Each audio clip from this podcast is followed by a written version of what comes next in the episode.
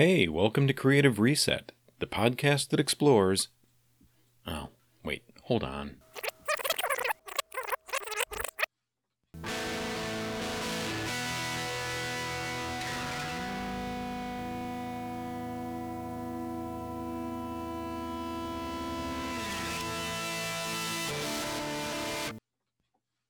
Hi, Frank. Hey. We're recording now. Okay. so so um uh, this week I'm talking with Frank Walters and and Frank you're a Chicago-based uh, animator and illustrator uh, who within the last few years you started your own company and uh, uh and you know I've known you for lots and lots and lots lots of years. Yeah. Um I don't know if you know what say how many. I, I, it would it would I would need a calculator and I'd, I'd you know, to figure that out you know i still don't i don't consider i don't think of you as an animator or an illustrator. So maybe by the end of today maybe i'll, I'll think of you more in, in those terms because i have other we'll talk about it but i've got other ideas for the way i think of frank. Oh um okay. So you know but i do I've, I've looked at your stuff and i and i find it to be you know like really really wonderful um, oh, thank and, you. Uh, and, and you owe me a finder's fee. I think I get 20%, don't I? for your for your most recent we'll, uh, we'll job. We'll talk offline. We'll, okay. I'll have my people call your people. Yeah. Have, so how's your how's your um your Chicago pandemic spring part due? Um, it's it feels like it's getting better. It's the weather's definitely getting better, which is nice. Um, yeah. It's really nice out today. We had a little bit of cold again the other day, but now it's back to being kind of warm and. Oh, good. So you can start going outside and. Yeah, yeah, we're going outside, walking the dog, and sunshine, and, and that always helps the mood. You know. All right. So let's jump right in. So so tell us what you tell us what you do. Okay. Um, I'm a motion designer officially. Um, you, you call me an animator and, and that's accurate but um, primarily what i do for money is what's called motion design. And the next question i always get after i say that is what's that? And uh, i don't know how to answer it exactly because it's a big debate in my field like how to answer that question. The lines are a little bit blurred between what are what are some of those animation. lines so like animation what do, what do you think of if i say animation what comes to your mind um you know i guess you know cartoons things like that like um disney warner brothers cartoons those kinds of things or yeah or, but but also like Saturday stop morning. like stop motion a, a, yeah. animation things like that yeah yeah um, yeah absolutely so so like that's not exactly what motion design is, but motion design kind of encompasses all that. Okay. So uh, this is really something that kind of started. The way I think of it is, it kind of started with like film titles. Okay. Like back in like the 50s and like early films, they didn't really do much with. It would just be like a title card, just still like a maybe it was a cool font or typography or something, but it would just kind of wipe on and sit there and then it would go away. There was no animation to it usually. But right. then like starting in about the 50s, I think, um, people like Saul Bass started to really innovate. he did area. the he did the Hitchcock. Uh, he did a couple yeah, of Hitchcock movies. Yeah, he did um North he by did, Northwest. Uh, Vertigo. Uh, one of my favorites is North by Northwest. If you remember the titles from that movie. Yeah, on the building. Yeah, yeah. Yeah, it ends with the yeah with the, the lines coming in on the building, and then it fades to the shot of the building. Yep. Um, so that's kind of the way I think of it anyway. That's kind of the birth of motion graphics or motion design. Okay. It used to be called more often um, motion graphics. I think because um, that was sort of the term for the department, like in a broadcast studio like where I used to work, they just called us the graphics artists. um, because it was more broadcast oriented like they were doing like commercials so so like the stuff we were doing there was more like just like titles to be put over live video. Okay. So like when you watch an NFL game, like the that cool, you know, graphic that comes on at the beginning with the 3D and the shiny, like, you know, Heisman trophy or whatever you're seeing on a sports graphic, or the Super Bowl, you know, shiny letters flying up, you know, that's that's motion graphics or motion design. Okay. Okay. Um, but that's one aspect of it. Like, you know, there's it also includes like all the traditional animation stuff too. Like sometimes people will do like cel animation with characters or things along those lines. Like you're seeing a lot of now um, Silicon Valley companies yeah using it online especially like they'll have these illustrations that that move. Um, and a lot of tech startups will will have a video that explains it's called an explainer video. Okay.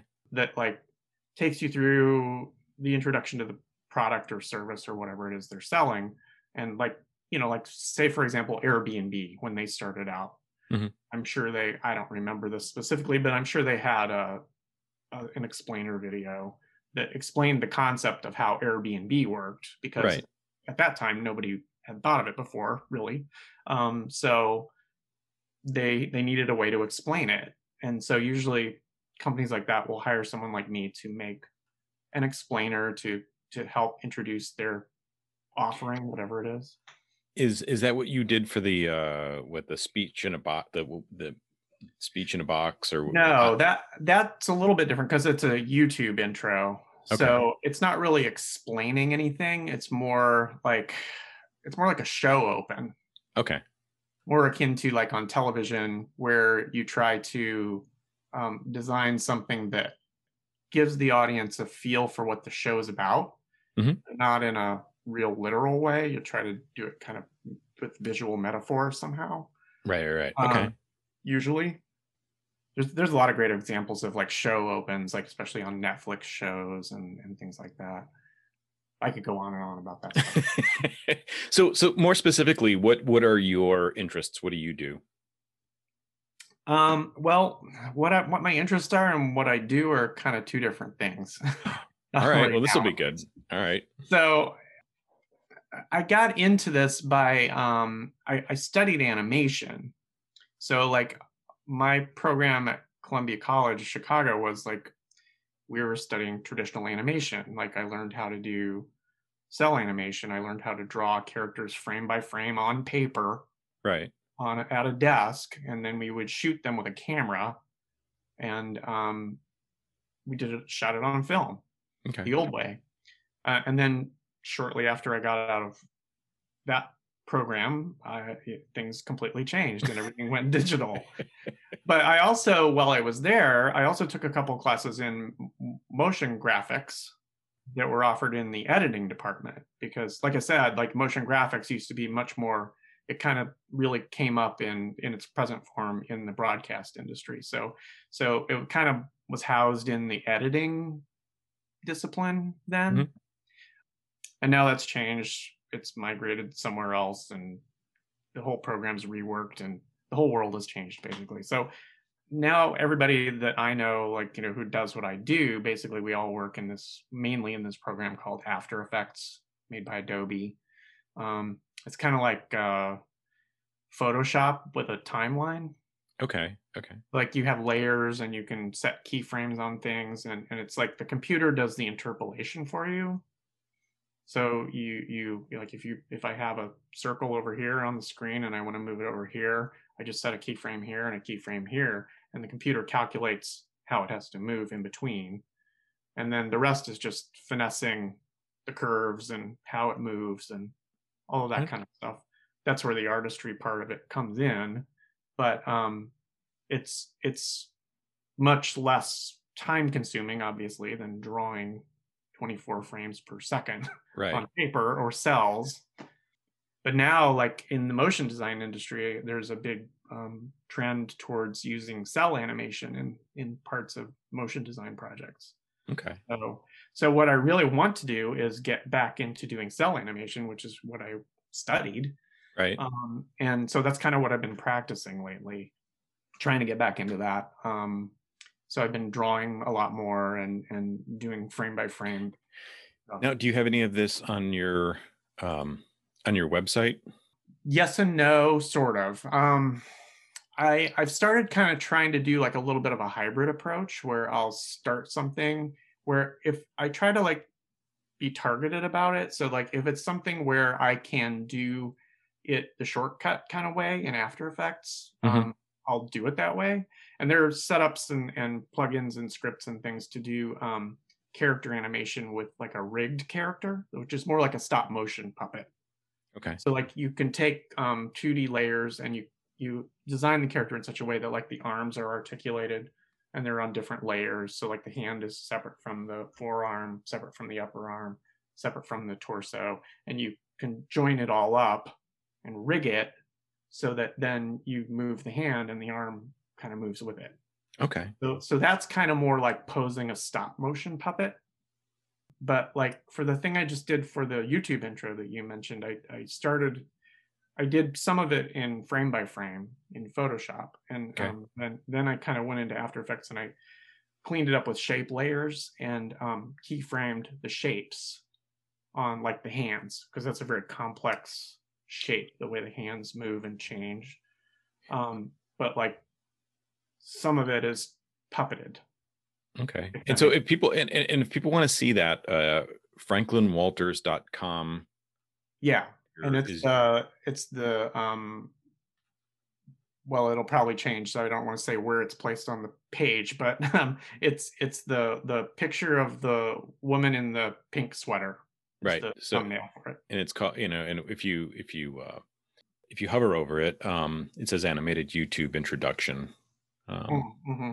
so uh so that's right up right now it's right up at the top so if people want to so people want to look but you know it may move around. There's there's a bunch of things on here um. Yeah my plan is to to keep working in this vein and um i've gone through a process over the last few years of trying to figure out you know a figuring out what is it that i really what kind of work do i really want to do because what i have been doing is more like infographics animating charts and graphs and statistics text on screen along with photographs kind of just kind of moving and and with a pretty background and kind of sort of almost like a PowerPoint approach. okay yeah moves um, in a lot of ways. Some of it anyway. Um, other times it's like a.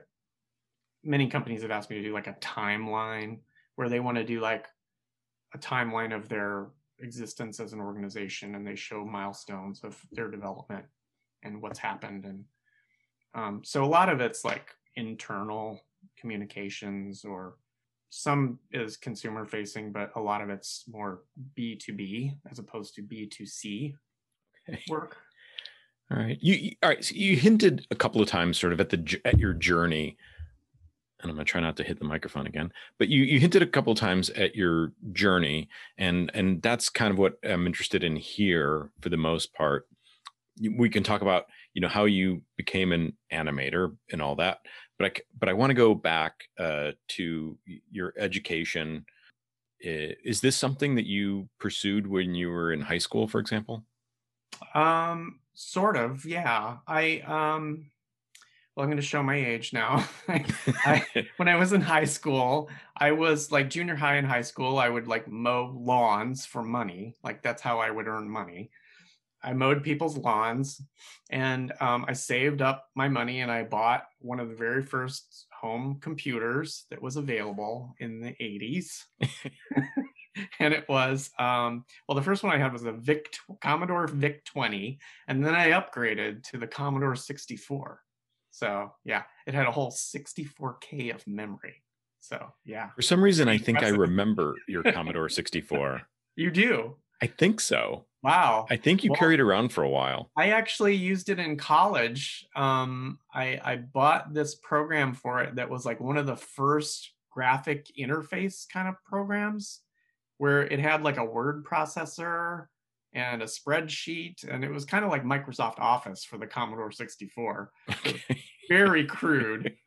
but I actually typed up some papers on that in, in college. I actually typed out a play script on, on that oh, computer. There you go. There you go. I had to print it on dot matrix paper. I remember. Yeah, I remember that. Yep. Yep. yeah. So I'm sorry. So on the Commodore 64, I had this other program that was an animation program, and that's where I really first animated something. So they were these little like, just like, I can't remember if it was 32 pixels across or 64 pixels across, but that was all it was. Like Okay. you could you could only do like so many pixels. Maybe it even went up to 128. I don't remember, but but I remember I was really proud of myself when I actually like I also wanted to make a game. So I was doing like Star Trek ships. I was making like the Klingon ship and the Enterprise and animating the laser beams coming out of them and things like that. I never got very far on programming a game, but yeah, only as far as a joystick moving it around, basically. But Now, did you get a lot of support? Did you, friends and family support you in your animation efforts? um, I don't know. My my mom was pretty supportive, but uh, and and people thought what I was doing was interesting. I think, but my dad was like, kind of like, "What are you wasting your time on that for?" Did this did that become a thing in your head at all? it kind of did, yeah, yeah. Okay. All right. How did you Yeah. how did you kind of over how did you overcome that? Um, I don't know exactly. I just um, well, when I went to college the first time, I studied theater. So um, yes, you know what? College. Yes. Let's talk about college. So the first time one of my first memories of you was wanting to punch you in the face. Do you remember that? Do you remember Not that exactly. story? No. you were in cabaret i think and you one of the things that you did was you came out you came out into the audience and you were just an evil evil bastard yeah, I was playing the the the young Nazi guy. Yeah, yeah, yeah. Cabaret. Yeah. and so like you're in our faces in the audience being an evil nazi guy and I just, you did a great job because you almost got hit oh wow. Well, I guess you know. It's, Okay. I, it's a huge compliment, I guess. I'm, I'm, I think. Okay. So let's. So all right. So let's talk about. Let's talk about that. You, uh, you, you got your degree in theater. Yeah. So I started as an art major and I had done theater in high school. I was really into theater in high school. But then, like, I'd always done art, I'd always drawn since I was really little. And like I said, I had the Commodore 64 in high school. I played around with that, uh, doing animation and painting, digital painting on it. Um, and I always loved that stuff. And I always thought that's what I was going to do.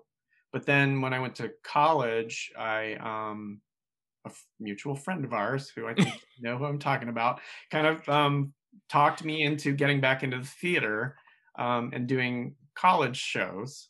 And I got sucked in and um, just totally decided, oh, this is what I really want to do. And I, I changed my major to theater. I got had an art minor, so I graduated with a theater major and an art minor.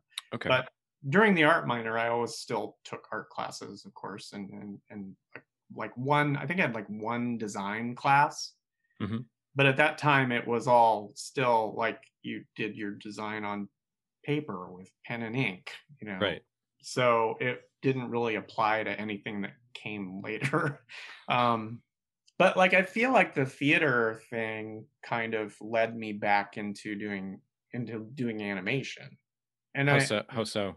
well, I after like after college, I, I graduated with my theater degree. i moved to Chicago. I started auditioning for plays and things, and um, got close on a few things. And I I got this job where I was supposed to take a actors equity card, and I did that. But it was like a touring show for for high school kids. Mhm. I don't know if you remember me doing this, but it was that was my job for a while. Like I got paid for acting, which is why I took it. Right. But it also kind of shut me out of other opportunities because I had my equity, my union card. Actors Equity is the, the union for theater actors. Right. Um, so I couldn't do any more theater unless it was union contract. And there were not Um, that many union houses in Chicago. Right, right. So everybody was like, well, now you have to move to New York. And I really, I don't know why, but I just really resisted that idea. I didn't want to move to New York. I didn't feel like I had ever wanted to go there. Mhm. Um, nothing against New York. I love it. um, I've visited several times and I love the city, but I, I just, at the time when I was younger, I guess I felt pretty intimidated about moving to New York. Chicago felt a little safer to me for some Well, you had a support group in Chicago too. yeah, I have my most of my friends were here. Um, so yeah, I guess so. It, it was kind of like just the next step. I, I moved in with my friend, you know, from college. Um, and you know, that was my first roommate. So, you know, Yeah. in Chicago. So it was like kind of a safe way to make that leap, you know, I guess. Okay. And I grew up in a very small town, so Yeah. it was big enough to go to Chicago. It was a big enough leap. Um, Do you feel had had had there been a group of core people who decided together to go to New York, would you have would you have made that leap? I, I might have actually. If people had like kind of talked me into it that I knew and were going to, Yeah. I might have done that. Yeah. Okay. All right. And I don't know if you know this, but I actually got a, uh, actually got an offer to go to grad school at Penn State Oh, at the end of my theater degree. Uh-huh. We went to the uh, uh, what were those big auditions? Um, in Kentucky by any chance? yeah, yeah. Oh, I don't remember what those are Maybe. called. I don't What's know. But anyway, um, SETC maybe. Might might be. Yeah, yeah, yeah. Um, but anyway, out of that, I got an offer to for um, a graduate assistantship to to study theater as a graduate student at Penn State, and um, I often wonder what would have happened, how my life would have gone if I had taken that instead. You'd be on Modern Family.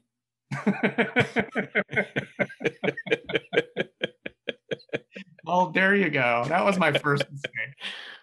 I can't remember. I can't remember the the the uh, the lead's name in that because he he he got his degree at Penn State, I believe, Oh, which is why I. But it was more of a. It was more. It's it's more of a musical theater focus. Yes. I don't know. I don't know. I know. I remember them talking about how, um, in their program at the time, at least, it was. Uh, now the word escapes me. What's the term for when when like theater programs when they do like um, a cohort of students come in and they don't bring in a new class the next year, but they do like the whole two year or three year program and then those people graduate and then they bring in a new class after three every three years or every Yeah, I have two- no idea. I had no idea they did that. um they used to i don't know if they still do but um it was like oh a conservatory Oh, conservatory okay. um so like you would you would be with the same cohort of people for like the three i think it was three years. And you would get your graduate degree and you would all graduate together and you would have this tight knit kind of group of people. And what the way they sold it was like you know this is this is going to be your group. And and most of our grads end up going to new york. Um so that could very well be that like the the focus is more on musical theater Yeah. um, Yeah, yeah. serious plays or whatever but But you uh, went to but you went to Chicago. You were at you were act you were acting. Um yeah. uh and and directing a little bit as well, yes. Um, trying to think what I would have. I don't think I directed anything at first. I did a little bit later. Okay. a couple. I directed a couple things. Yeah. Yeah.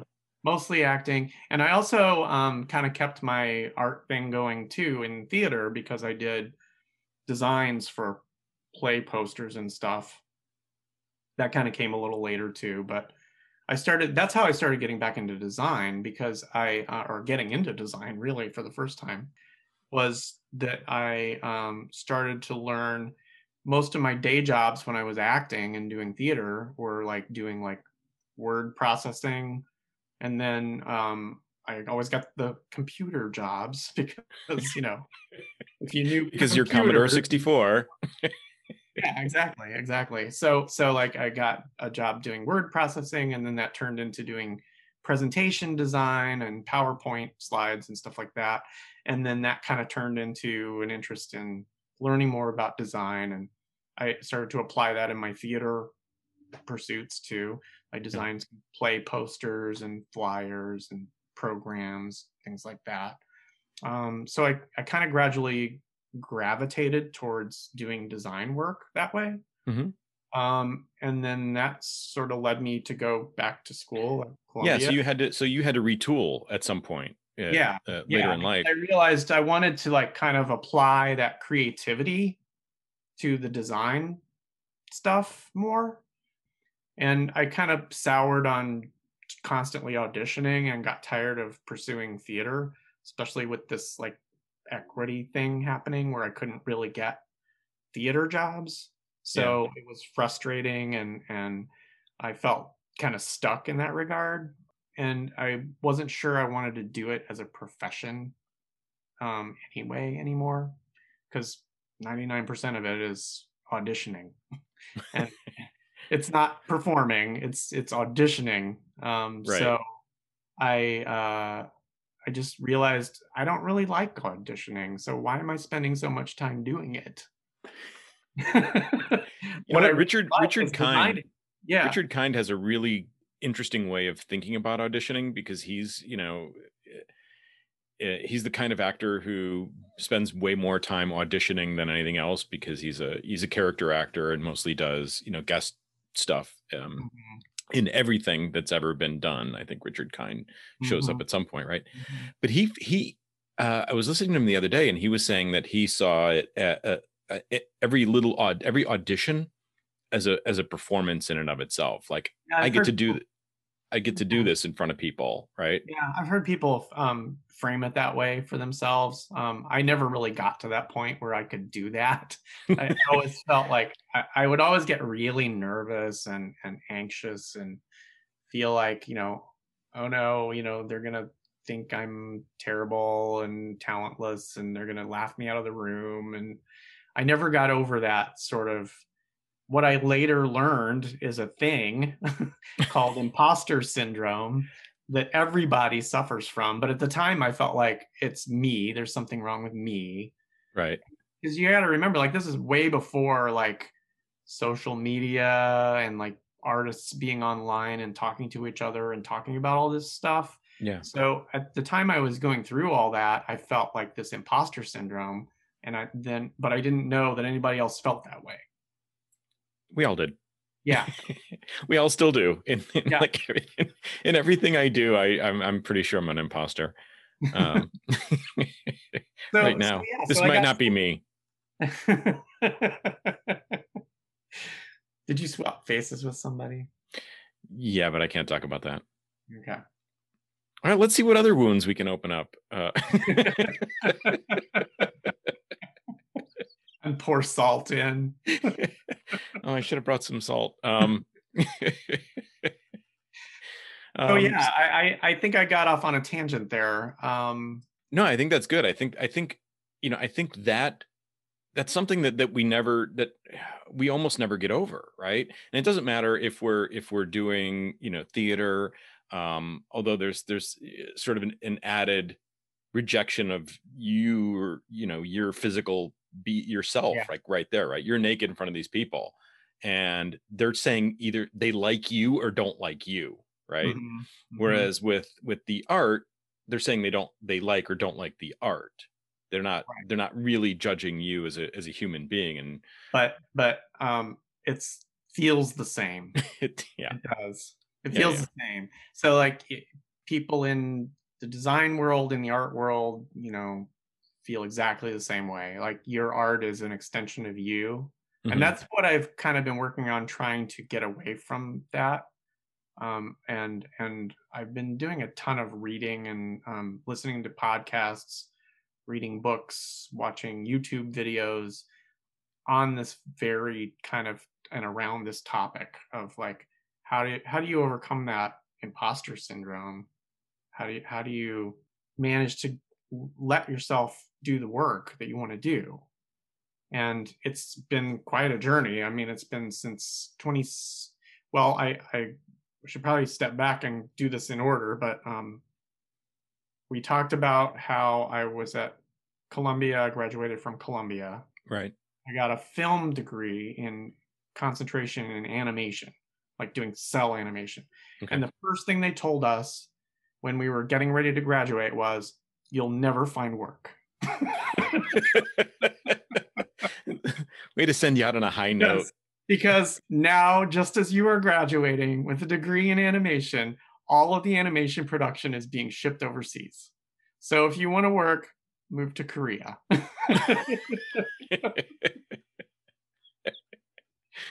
I'm exaggerating, but basically that was it in a nutshell. It was it was like all of the stuff I had just learned was morphing and changing. And so that's how I kind of winnowed myself into the motion design avenue okay. because that's the work that was available. I could do some kind of animation for people and get paid for it. Okay. So that's that's where I started. That's where I set my sights and started working towards. And it took me a few years, like maybe like three years, I think, from Yeah. the time I graduated. My first design job was um, I signed up with like temp agencies to do design. You know, be like a design temp. But my first design jobs were all like doing print stuff because that's what I'd been doing more, or presentation stuff because that's what I'd been doing more before Okay. this was all through all this work that I had done was through temp agencies. Okay. And kind of came that kind of grew out of the acting thing because I needed a day job that was flexible so that I go on auditions. So that's how I got and fell into the temping thing. And at the time it was like a rare skill to be able to design like even PowerPoint slides. now, I mean, there's tons of people who do it, but at the time it was it was a way to make a decent living in a temp job. Yeah. So that's how I kind of got into it. So then I eventually ended up at this um, small studio, post production studio. Like I said, they were doing mostly like broadcast stuff or corporate communications kind of videos. So I kind of I stayed there for nine years. Yeah. And, um, in 2017, I left that job and went freelance. I decided I wanted to try to reach a little further and, and get more into like more of the creative side of things. Yeah. I was starting to become aware of that there was a larger world of motion design out there that I kind of had not really paid attention to while I was in those nine years of, you know, kind of doing charts and graphs and PowerPoint slides that move and things like that, which is fine work. It was great. I, I at the time I was like, this is awesome. I'm getting paid to animate stuff, you know. but but eventually I got tired of that and I wanted to like kind of do something a little more creative where I could have more of my own voice in it Right. and that required a little more imagination and and creativity. Um, so so I wanted to reach for something a little more interesting, basically, um, in terms of the work. All right, let's So- talk. Let's talk about that. That sort that you you know you you walk up to the you're you're right now you're at the abyss, right? You're you're standing in front of the the the chasm. Um, how do you you know, how do you make that leap to you know to you were at a job for nine years, you were getting paid, it was you know it was stable and all that sort Mhm. of thing. You know, in some ways probably comfortable. Yeah. And then you're you're you know you're seeing this thing on the other side that you want to do. How do you how did you get there? Like, what was that process like?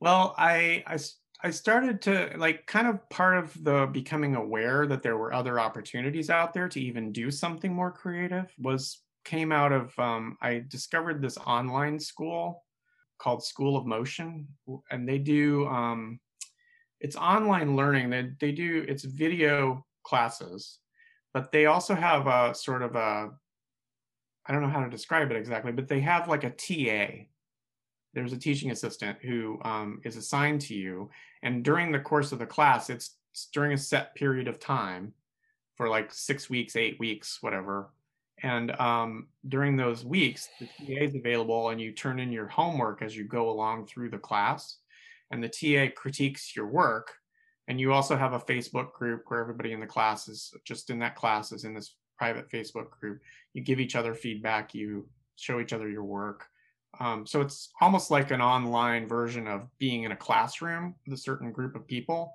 and learn all learning the same thing at the same time. So it's a little more focused than like just the the helter skelter scattershot approach of I'm just going to look up tutorials on YouTube to learn how to do this. Right. Sort of thing. So I took one of those classes um, in 2016. And that's what kind of prompted me to start thinking about going freelance and and really kind of got me thinking about how and learning about what kinds of other places were out there where I might be able to work and what kind of a work situation I might be able to have. And it just kind of made the possibility of being freelance a real possibility for me because I hadn't really thought along those lines before that. So this was like 2016. Okay. So it what took were... me about a year from that point to really come around to make the decision. And yeah, over... so let's what were what were your doubts? Like what did you what was what kept you from just jumping right in?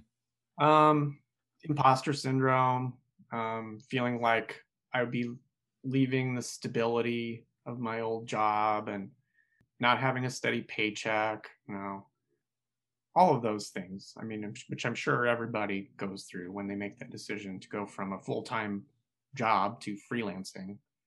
Because now you have to find the jobs, you know, you have to audition. kind of, yeah, yeah. And it's, to be honest, I'm, you know, I kind of just was coasting into it at the beginning. I, I had my old employer as my first real client that kept hiring me mm-hmm.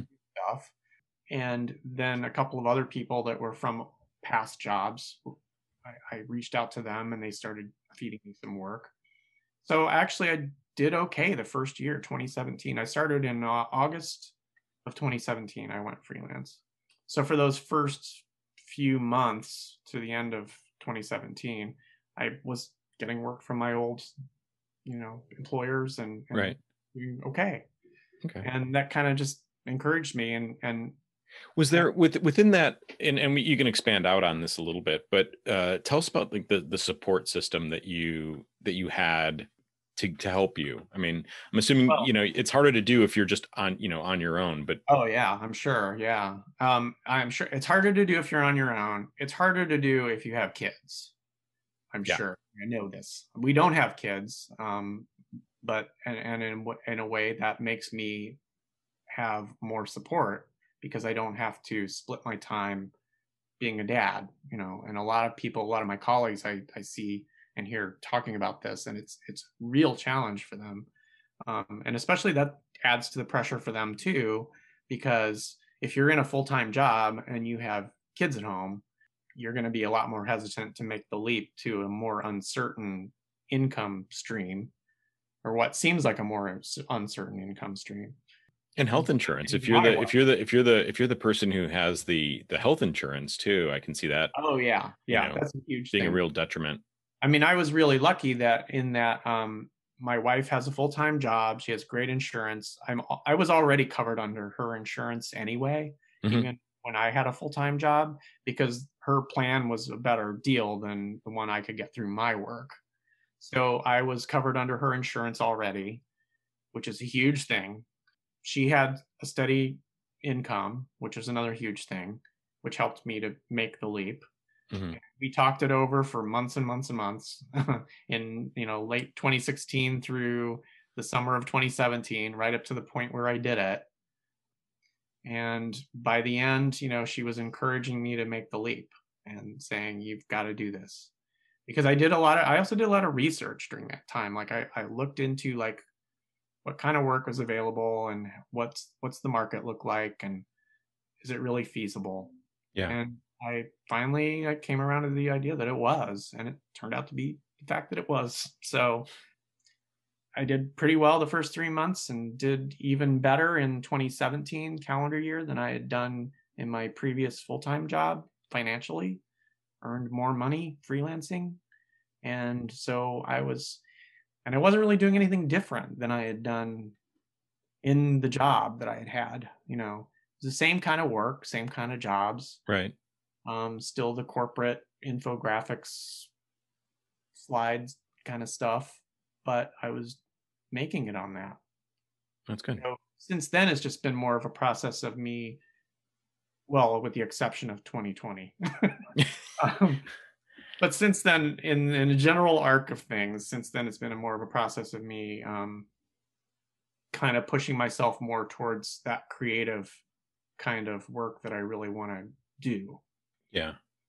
And you know 2020 was a big big hiccup on that journey obviously. Yeah how did that i mean you you work from home doing doing this this work yeah. but what was the what what was the problem with 2020 what so like the last thing um towards the end of 2018 i think i got approached by a recruiter who was looking for um, someone to uh, work through it was another one of those temp agency kind of gigs mm-hmm. um, and they were looking for someone to work kind of like um, permanently but freelance and there's a word that people use in my field they call this permalance so it's basically you're a freelancer you're not an employee but you're um, available when they need you but you have a steady kind of relationship with them so it was right. kind of like that except that officially it, i was an employee because i was working on their equipment I was doing their proprietary work and I needed to be available during certain hours. So I met the definition of a W 2 employee and I was paid through like a salary, but it was just flexible hours, kind of, if that makes sense. I mean, it sounds like the almost the best of both worlds. It, yeah, and that's what it sounded like to me too. Um, and it was I uh, I'm not sure whether I can even tell you who the client was because it's all no, that's yeah. Okay. But um, it was steady work. Um, I can tell you it was in the pharmaceutical industry, and it was work doing um, mostly like meeting oriented graphics. Mm-hmm. So like I designed several videos that were to be played on um, large screens in like booths at like large medical congresses or meetings all around the world. So, which was really cool, and it was um, kind of fun to do, and it was, um, but it was still kind of in that corporate kind of world, uh, the bread and butter sort of jobs that I've always done. But it was steady and pretty good paycheck, and was nice to get a paycheck every week. Yeah. Uh, and have that kind of floor of income. And then I was still doing freelance stuff on my own, on, you know, over and above that, getting my own clients, doing my own, you know, jobs that I found on my own. So it was great. It was, like you said, it was kind of the best of both worlds. And then that went on for 18 months. And then in, when was it? March 13th is that the day they declared the pandemic? Yeah, right around right around there. Yeah. Yeah. Uh, they called me. The guy I was, you know, working with there called me, and and you know we had a chat, and he said, um, "We're gonna have to kind of shut you down for now. We're gonna keep you on the books, but we're going to um, not be able to feed you any work for a while because all of these medical conferences, these big, right, all got canceled. so that was the bulk of what I was doing for them. So that's kind of how I was affected by COVID in that like that sort of floor of income went away. So um after that happened in starting in about April, I kind of made the decision that well, this is this is kind of bad, but it's also kind of an opportunity because now it gives me space and time that I would be spending doing their work to um, kind of pursue this more creative kind of stuff that I want to really want to do right. and get and have been wanting to get into. So I kind of went on a program of self improvement, I guess. Um, that's when I started really like upping the ante and listening to all these podcasts and reading books and trying to figure out how to get out of my own way really and and to do the work that i really want to do. And i and most for the most part it's been a success and i'm kind of starting to feel like i'm seeing the fruits of that effort. Um, yeah. I'm starting to produce work that i feel like this is more coming from me and I'm I'm not ashamed of it. and it's it's work that I feel like I can show people and be stand behind.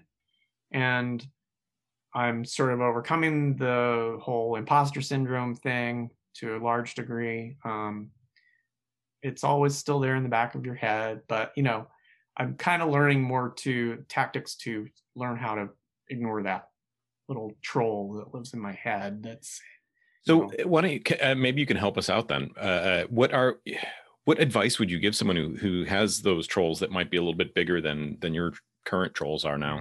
Yeah. Well, I I, I, can I don't know if you want me to get into naming specific books or you know if yeah I mean that's that's a that's fine I mean if okay. you if if you found something that was particularly helpful um I think that's yeah. you know yeah good. There's, there's, a few that have been really really um influential on me and one well it, a lot of it comes from like psychology of course because it's a it's you know it's a psychological phenomenon impossible yeah.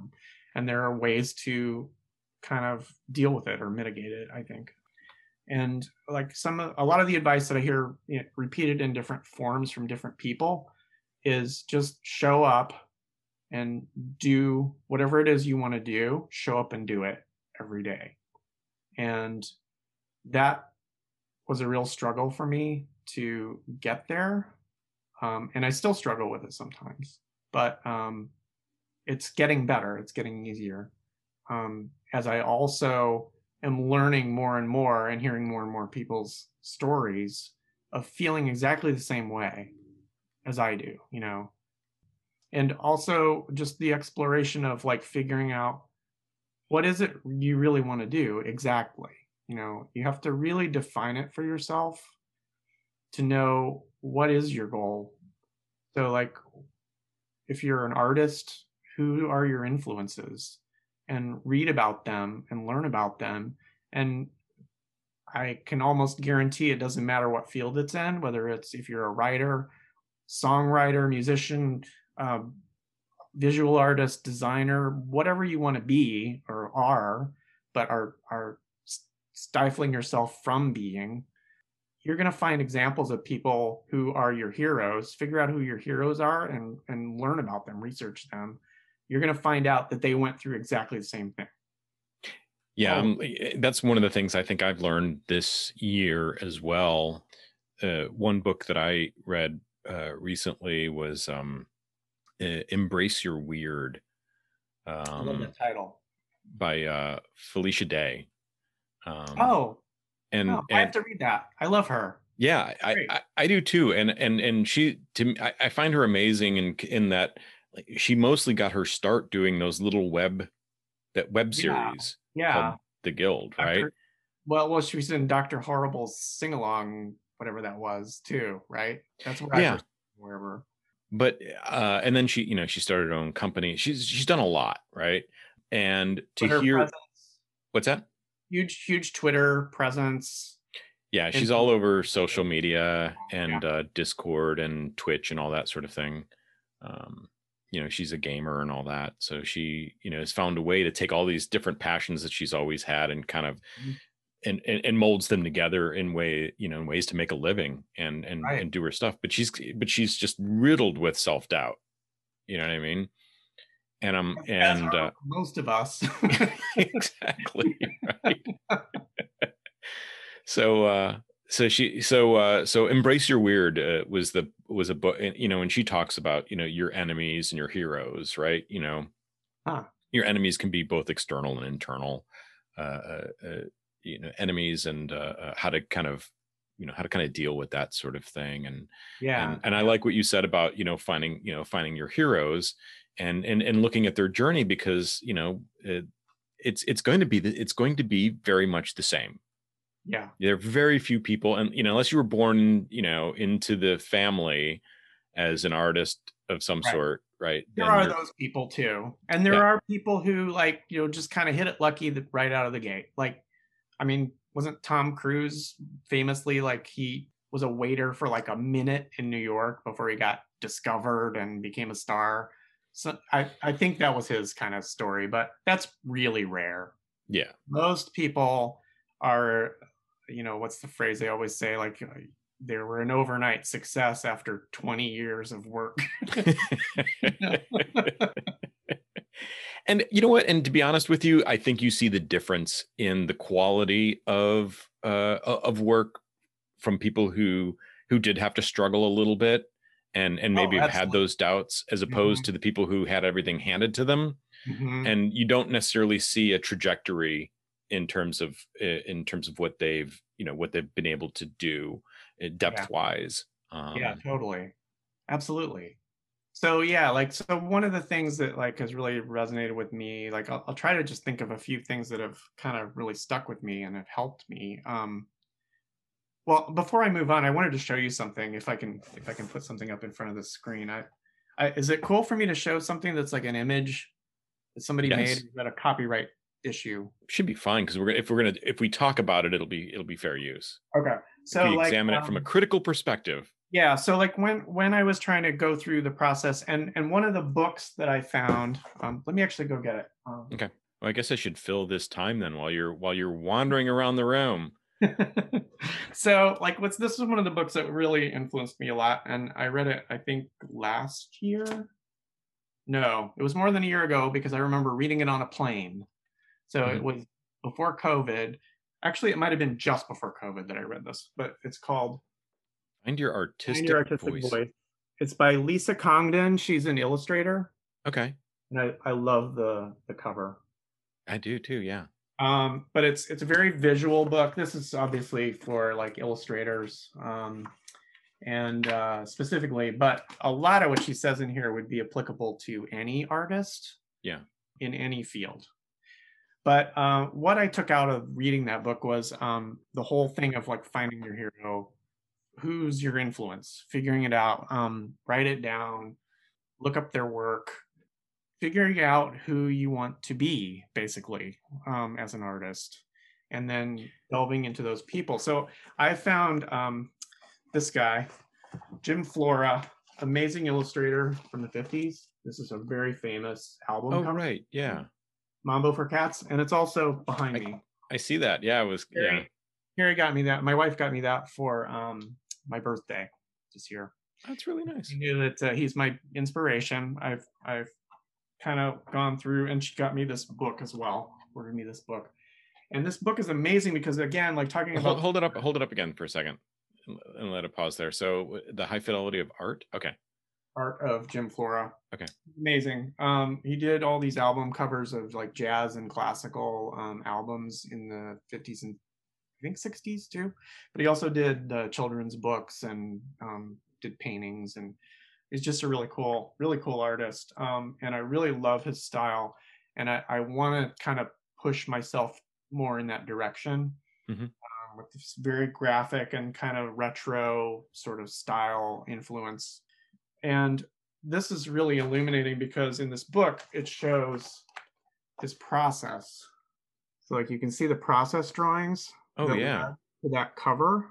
Yeah and you can actually if you like really look at this you can see how you can kind of almost read his mind of how he went from this drawing to this one to this one and how he refined step by step to get to that final piece. And it's encouraging too because you see how rough those drawings are at the beginning. Like the one all, all the way to the right is just like a charcoal line just slashed on there and this goes back to some advice that i've i've heard many times from many different sources.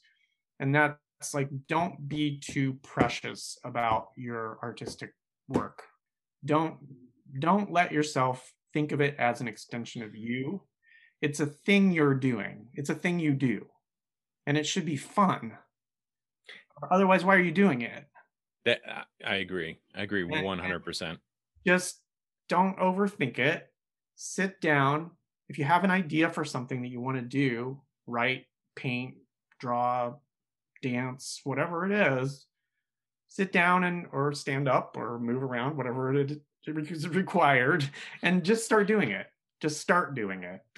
And don't think about how people are going to think of it.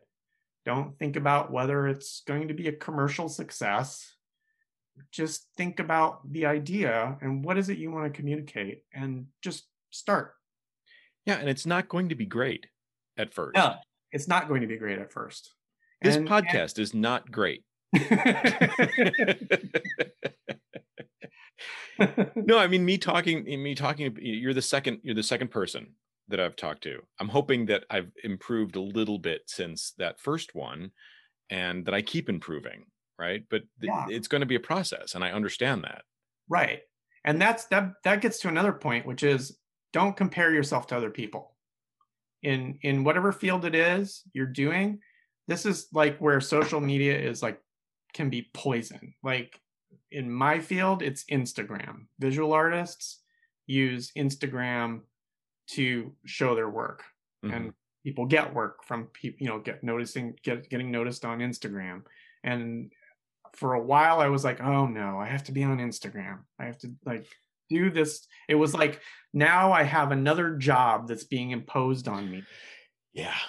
you like have to do this you know? It's not enough that i can just do my job. I have to also have another job which is maintaining social media accounts and promoting myself that way and marketing myself that way. And i i, I kind of received it that way. I i felt like this is something being put on me and it's it's i don't like it and i resent it and i don't want to do it so basically i didn't really do it i haven't really done it and if you look at my Instagram feed right now, as of what's today, March 13th, 2021, um, uh, it's very inconsistent. Like I will post something and then maybe months later I'll post something else. And you're not going to get any traction that way, obviously. Um, but a big part of that is because I didn't really have the focus of what I wanted to do with it. Right. So I didn't know what to do. I was just kind of, okay, I'll put this drawing up or I'll put this animation up or, you know, it was sort of haphazard. But now I have at least a strategy in mind that I'm going to try to do. And, you know, if people are watching this later on, you can go find me on Instagram. It's at Frankimator. Um, and you'll see how I did. Which is a great name, by the way. What's that? Frankimator. What about it? It's a great name. Oh, thank you. So yeah, and I'll in the show notes I'll put uh, I'll put your website, I'll put your Instagram, and uh, so do you do you uh, have you set up a schedule for for posting? Do you do you Well- think okay every X number of Yeah. Um. So so last week I posted on Sunday. I you know for a while I got into this whole thing of like when's the best time to post? and you know what's the optimal time to get the most views on Instagram? What's the best day? What's the best time of day? And I don't know. I don't know. You you read all these articles and you get many different answers and and you're supposed to post twice a day. And uh, you know i'm like I, I it takes me hours to make a piece. I can't post a new thing twice a day. It's just not doable for an artist to do that. Right? a visual artist. Maybe other people can do that. Like, you know if you're a dancer or a choreographer or something like, i guess you could you know film yourself and maybe post something twice a day. But for what i do it's just not feasible and I, for a long time, I beat myself up about it. It contributed to the imposter syndrome. It's like, you're terrible. You're not figuring this out. but, you know, finally I realized, no, wait a minute. That's unrealistic. you, you, if you can do once a week, maybe just do once a week. So that's going to be my goal now to post once a week. For now, anyway, it'll be Sunday night, Sunday evening. I'm going to post something. And I already have the piece in process that I'm going to use for tomorrow's post. Okay, So good. I'm planning ahead. I'm working on it. I'm going to post it. And then the trick after that is to stay engaged. If people comment on your post, comment back and say thank you if they compliment you, or if they give you a piece of criticism, think about it, you know, consider it and respond to them and say thanks for the critique, you know. But beyond that, let it go. It's it's something you did, you put it out there, you shared it. Now let it go. If it's popular, if it gets a lot of likes, great. If it doesn't, that's okay. It's just a thing you did. Yeah. It's not you. It's not an extension of your ego. it's just a piece of art that you made. Yeah. Or a piece of I like that. That's something I think I have to work on as well because I I sort of run on adulation. we, well, we all do though. We all do though. It's it's it's natural to want people to like us, to want people to like what we do. That's natural and it's okay to feel Yeah. that. The problem is if you're comparing your work to other people's work, there's always going to be somebody who's started 10 years before you did, or 20 years before you did, or 50 years before you did, who's has completely mastered that field. And for you to compare yourself to them if you're a beginner is ridiculous. Like when I graduated with my theater degree, it never would have occurred to me to think, oh my gosh, Robert De Niro is so much of a better actor than I am. What am I? I should just quit right now. That would be ridiculous yeah, because yeah, yeah. I was a kid. I was 21, you know, and he was Robert De Niro. And So- and still you were pretty close, I would think. Oh. you almost got punched, Frank. but yeah, Another like, I, I want to circle compare- back to something. I want to circle back to something that you'd mentioned earlier uh, Okay. about about just do the do the thing and it, uh, every day do the do the thing, right? Yeah. Um, another another book that I that I read uh, recently was um, How to Write One Song by Jeff Oh. Tweedy, Oh, who's you know from Wilco. Oh, yeah, and one of your neighbors really doesn't Oh, live that he? far. Yeah, yeah. Um, he's got a show. He's got a show on Instagram actually that he does uh, four nights a week. Him and his family sitting around just yapping, and then him playing songs on occasion, Oh wow, cool. um, which is really sweet. You know, he's like, you know, it, it, you know, it's free, and he's doing this thing, and people get to watch. But he wrote this book uh, mostly during pandemic. I think it's I think it's kind of a pandemic book, How to Write One Song, and in it, he you know he talked about his his schedule, right? Uh, you know, at such and such a time, this is what he does, and at such and such a time, this is what he does, right? And he just writes. It sounds like he writes a lot of songs, and most of them never see the light of day Mhm. but that sort of has become his his routine and so i was kind of interested in your you know talking about in terms of you know do that thing every day Yeah. and, and your routine Yeah. So what I've come to the point of now is what I used to do is I would have these great ideas. I'd have a million ideas of like, okay, I want to make this short animated film and it's going to be this and here's what's going to happen and, and it's going to be and it would get this like whole it would get to be this whole elaborate story that I wanted to tell. But then I would sit down and I would start like drawing the characters or like designing something about it. Um, and I would be all on fire about the idea, all, all excited about it. I would make several drawings, maybe over a few course of a few days or a few weeks. I would keep working on making ideas for it, but I never like would sit down and do step A that gets me to the point of the end, and then step B and step C and D, etc., to go through the whole process of developing the thing for real. It was all just like kind of gathering gathering ideas gathering information which is fine. That's a that's a good starting point but you have you can't get stuck in that stage. You have to you have to put something down on paper basically that is like some form of in my case if i want to tell a story visually i have to put something down on paper that's like a series of frames that tells the story visually even if it's three frames at the beginning. Yeah. Even if it's going to be a 15 minute film eventually, even if I start with the first shot and figure out what that is and write it or draw it and write down what the script is and all that. So, like, I would never get to that point because I would come up with these huge, elaborate ideas that were so huge that I then became intimidated by the size of the idea the size of the scope, the amount of work that was going to be required.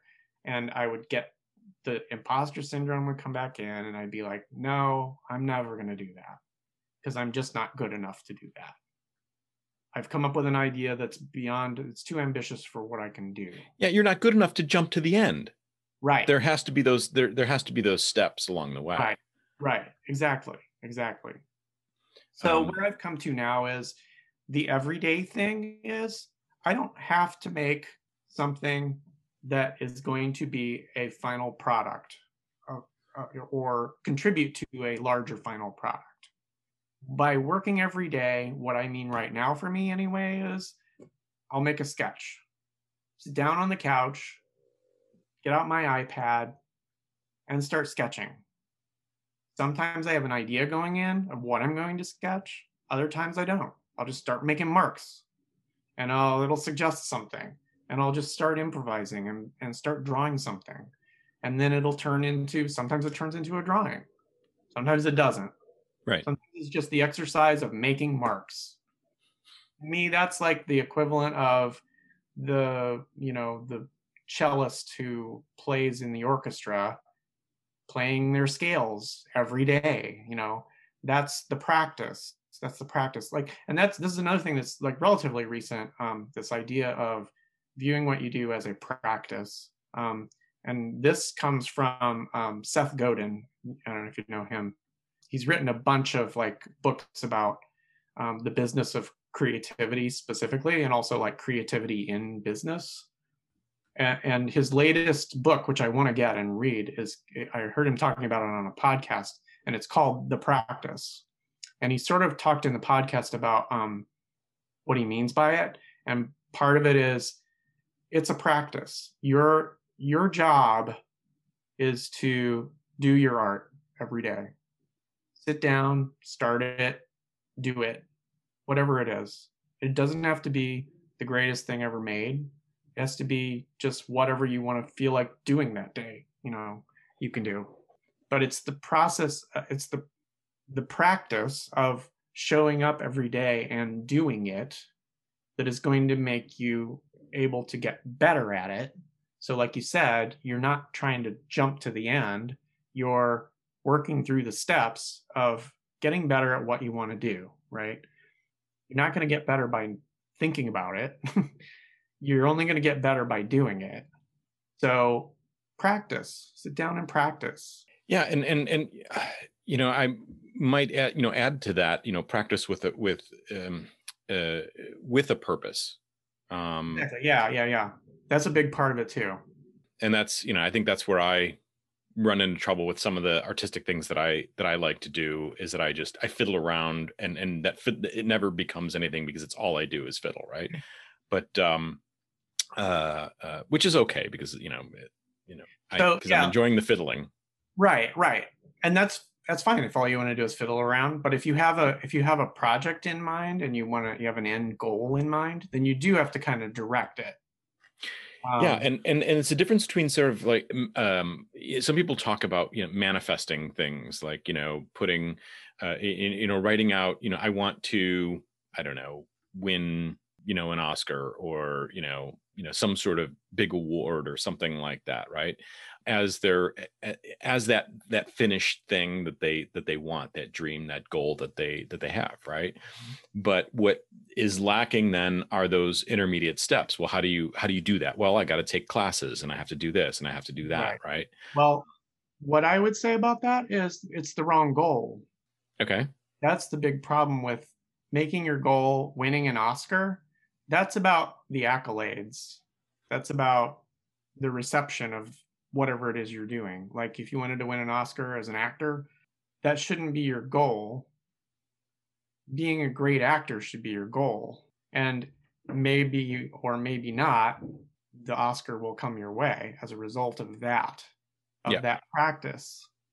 That's that's what I'm learning now is that and I, I used to do this too. Like I used to be so focused on, oh, if I do this really cool, trendy thing, it'll get noticed and people will hire me to do that cool, trendy thing.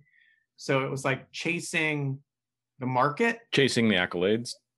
Yeah, but for my case, it was more chasing the market, chasing the like what you can get paid for, get, get paid well for, you know, what kind of work is hot right now? Yeah. What's what's the trend? That's what i should be learning is whatever the trend is right? So uh, now i'm thinking about it a little bit differently after all this reading and stuff. It's like it's more like I think the way to think about it that is more productive is yeah, be aware of the trends and be strategic about what you're putting out. But you have to start from the core of what do I love? Why why did I get into this in the first place? Right. why what makes me like drawing things? Go back to the basics of like what makes me happy? What makes me happy when I produce it? And what I'm starting to find is with the few things that I've posted recently Mhm. is that the pieces that I worked on where I got the most feedback and the most especially positive reactions from people online were not pieces where I did that chasing of the market thing. They were pieces where I just did something. I started to work on something and I was like, oh, that's cool. I really like that. I'm going to develop that. And it turned into more of a just for me piece of work, if that makes sense. It does. It does.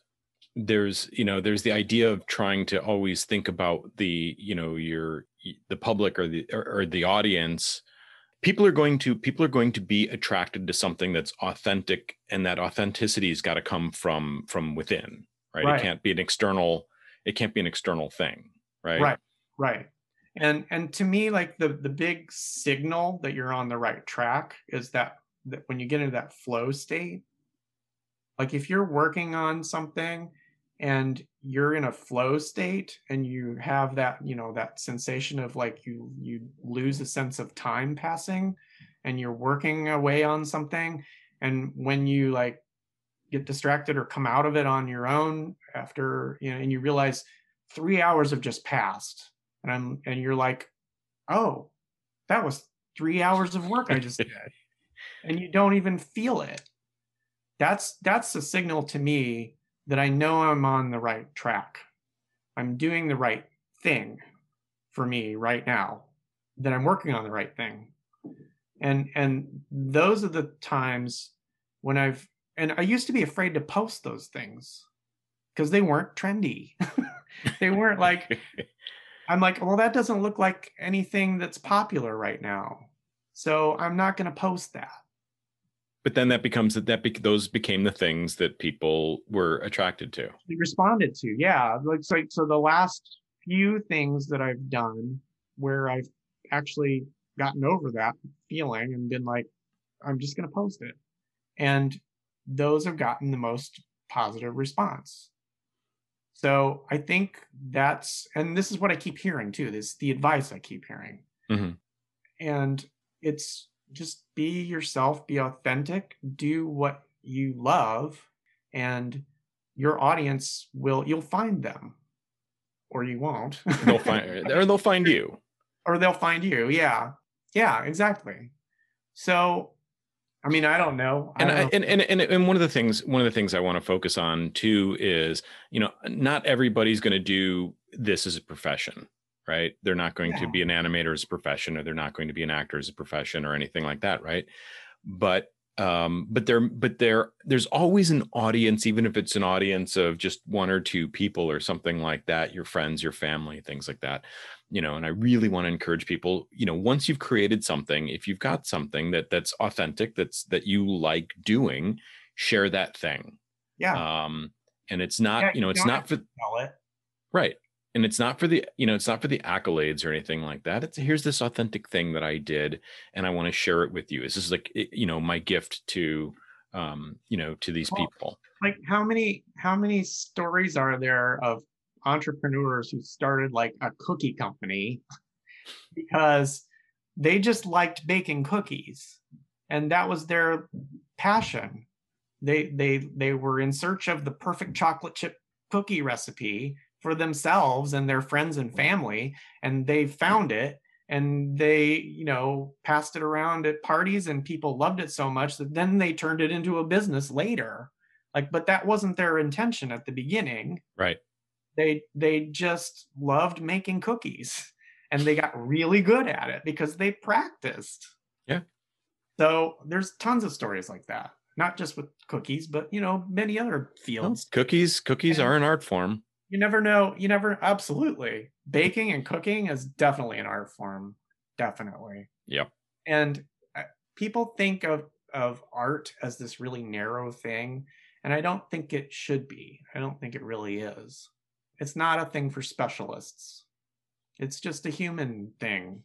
It's a thing humans do, and it's what gives us joy and pleasure and we've all got a story to tell and Yeah. that story can be visual that story can be you know uh, you know written or you know it could be a song you know poem or something like that right it's not even a story. Like, you know, a cookie is not about a story. A cookie is an experience. It's like giving someone a pleasurable experience. Eating good food, you know, Yeah. Is a is a worthy and laudable and you know amazing goal in and of itself. If that's your thing, just practice. Try to improve on the recipe, you know. and i think we should leave off there i think that's it i think we did it Okay. i think I guess that's what I'm doing. I'm just trying to improve on my recipe. i like that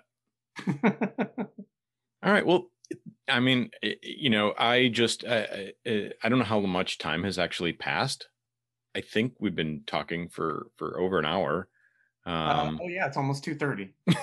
so so i mean uh you know just uh, you know i experienced quite uh, it was quite joyful talking to you and uh, you. uh, Uh, Same here, Henry.